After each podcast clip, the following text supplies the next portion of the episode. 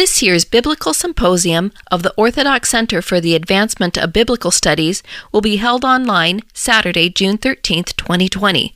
Space is limited to 100 attendees, so register today by going to ephesusschool.org.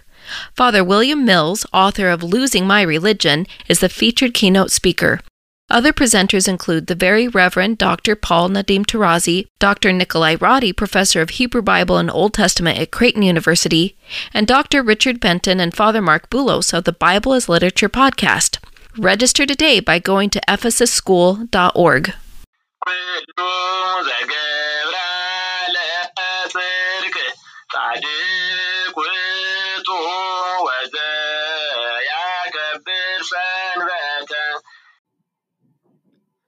Welcome again, ladies and gentlemen, brethren and sistren, to the Tewahedo Bible Study Podcast.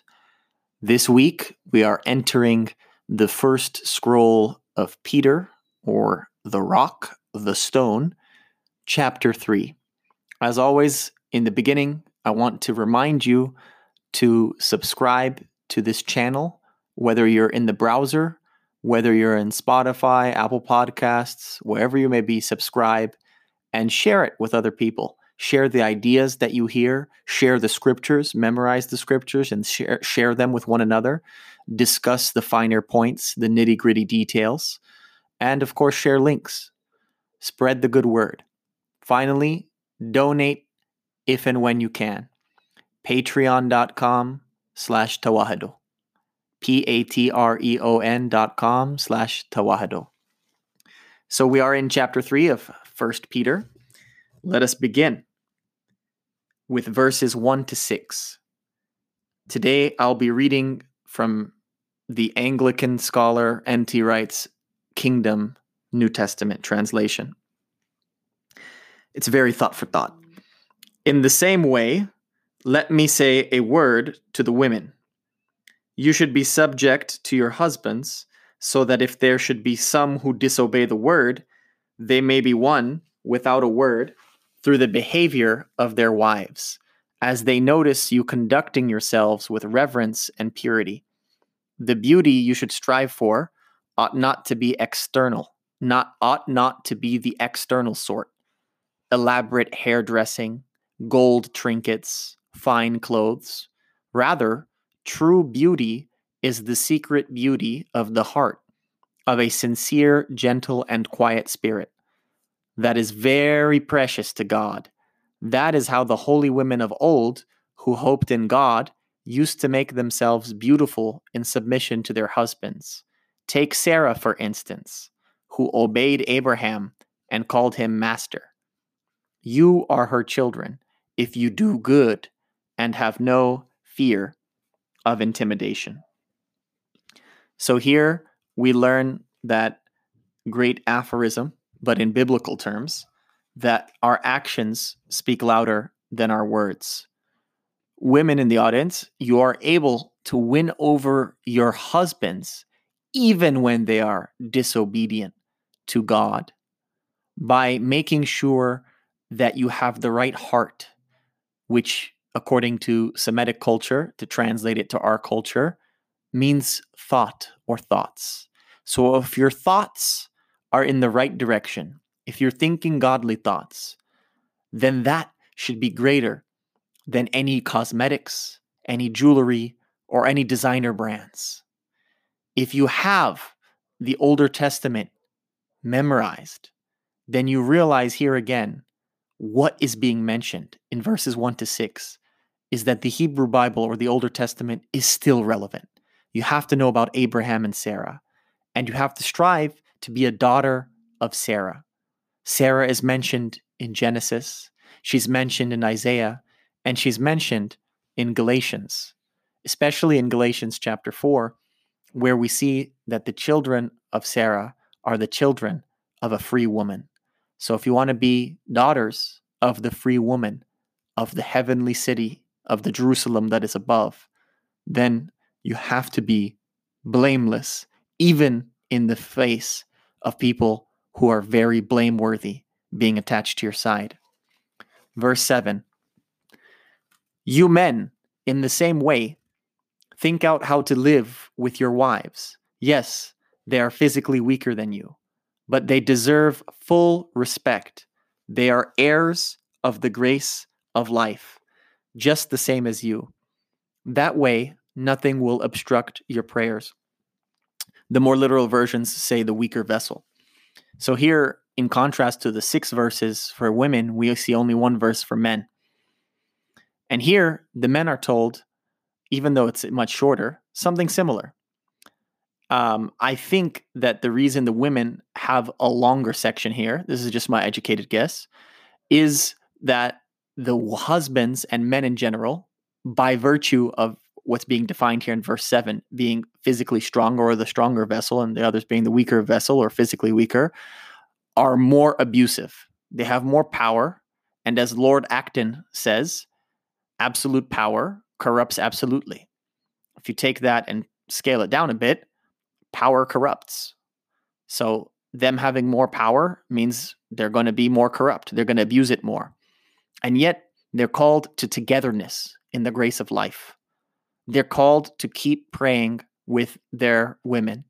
Even if their women are not the best at that, they have to remember to call them to that life and that grace that is found in God. And it's found in oneness, it's found in unity, it's found in togetherness. Verses 8 to 12. The aim of this is for you all to be like minded, sympathetic, and loving to one another, tender hearted and humble.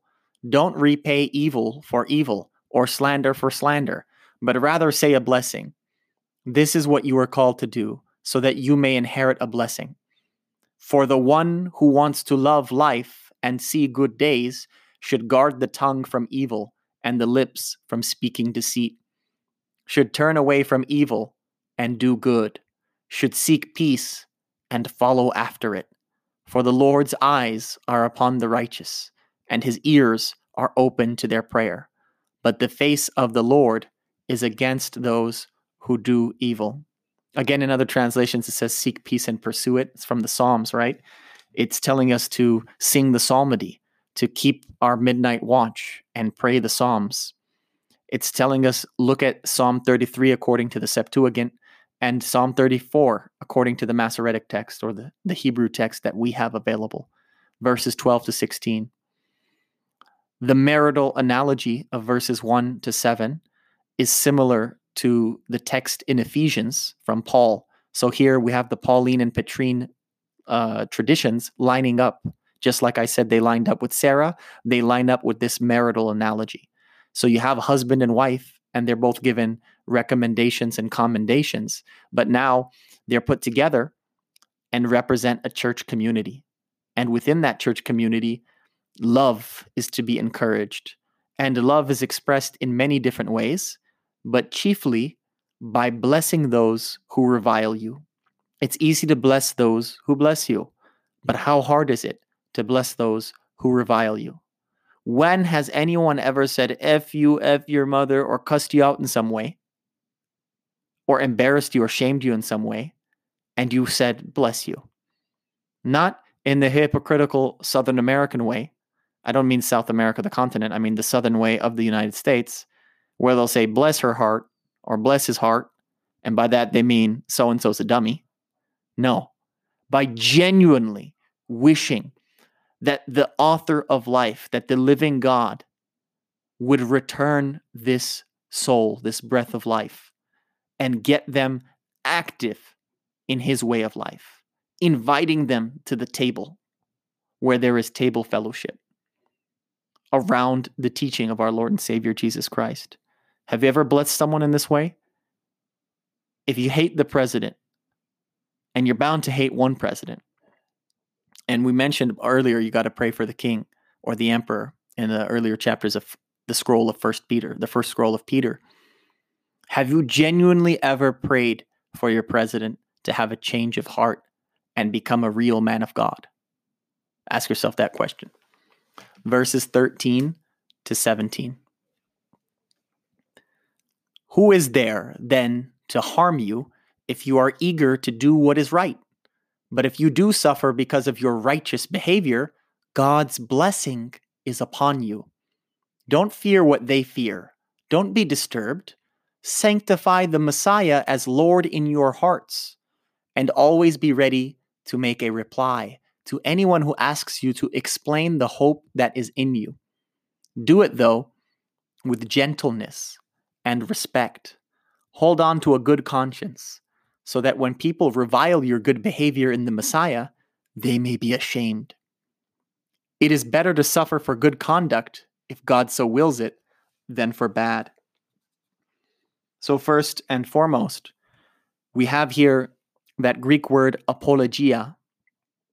You're told to prepare an apologia or a defense.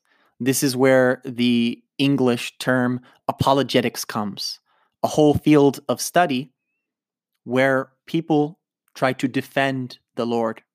And sometimes that gets out of pocket or, you know, in disarray when they focus on it too much from a philosophical perspective, as opposed to here, where the Apostle Peter, the rock, is telling us that we need to do this scripturally. We need to sanctify the Messiah, the Christ, the anointed one, the perfect prophet, priest, and king in our hearts. Again, not that place that is a seat of sentimentality, but that place where the cogitation happens, where the thinking happens. We need to think about the suffering and how it's unavoidable in life life has suffering. It's going to be there. And yet, we need to live out a life of love in obedience to the law of that Messiah, of that Christ, of that perfect prophet, priest, and king. We need to lean into suffering. The Right Reverend Dr. Martin Luther King Jr. and his cohorts are accused by some modern day protesters of ascribing to something they refer to in negation pejoratively as respectability politics. And yet it was the respectability politics of MLK and his ilk that got a lot of change to happen. It was normal people who were sheepish, who were not convicted in their spirits, watching well dressed, Sunday's best black folks in their suits and in their dresses with hats, getting hosed down by the police power and by firefighters, being brutalized in their black bodies by the force of the state that changed many people's thoughts and that brought civil rights change, that brought a little bit more justice and a little bit more mercy into the United States. But what if it didn't? Would we still believe that our shepherd sits on the throne? This is something we have to think about. Verses 18 to 22, which is the end. For the Messiah, too, suffered once for sins, the just for the unjust so that he might bring you to God. He was put to death in the flesh, but made alive by the Spirit. In the Spirit, too, he went and made the proclamation to the spirits in prison, who had earlier on been disobedient during the days of Noah, when God waited in patience. Noah built the ark in which a few people, eight in fact, were rescued through water that functions as a signpost for you, pointing to baptism, which now rescues you not by washing away fleshly pollution, but by the appeal to God of a good conscience. Through the resurrection of Jesus the Messiah, he has gone into heaven, and it is at God's right hand with angels, authorities, and powers subject to him. In past conversations with some of my lower church Protestant brothers and sisters, I have been mocked and scoffed at for being baptized as a baby and being in a community in which we baptize babies. They want to say that that is just a shower, it's merely a bath, it's merely to wipe out pollution. But the Word of God, without setting an age minimum or maximum, without setting a, a dox or a belief that is necessary and explicit, tells us that we are saved through water. The Lord has both ends of the spectrum. He's able to use the forces of nature, the elements, for good, quote unquote, and for bad, quote unquote, because they're not inherently either of these things, but they are instead functional. It's all about how they use them. It's all about how they are used. It's all about how he wants to use them for his purpose, for his teleos, for his ends. And he is the one who decides whether it's a worthwhile venture, a worthwhile action and deed or not. So we see this Enochic language. We'll see that more as we get to Second Peter and especially in Jude. So the scroll of Enoch or the book of Enoch, there are echoes of it here. But also, if you don't want to get into the so-called Deuterocanon or Apocrypha, or as we would say in the Ge'ez Rite tradition, simply canon, then forget the book of Enoch and reread Genesis chapter 6. When you do that, you will see how the apostles are constantly reminding you to read the Hebrew Bible and to see how they interpret it, how they preach Christ through the Old Testament. Christ is forever our example. Okay? While he is suffering for righteousness, he says, Forgive them, Father, for they know not what they do. And he frees prisoners, the prisoners from Genesis chapter 6. Rooted in his resurrection and ascension unto power, we are saved not through that bath because it's not about bodily pollution. It's not about you being nasty. No. It's about the regenerative, the regenerative, the life-giving waters of baptism, the new circumcision, the signpost of inclusion and entrance into the kingdom of the King, who is our shepherd, to whom be glory, along with his heavenly Father and his life giving Holy Spirit, both now and ever, unto eons and eons.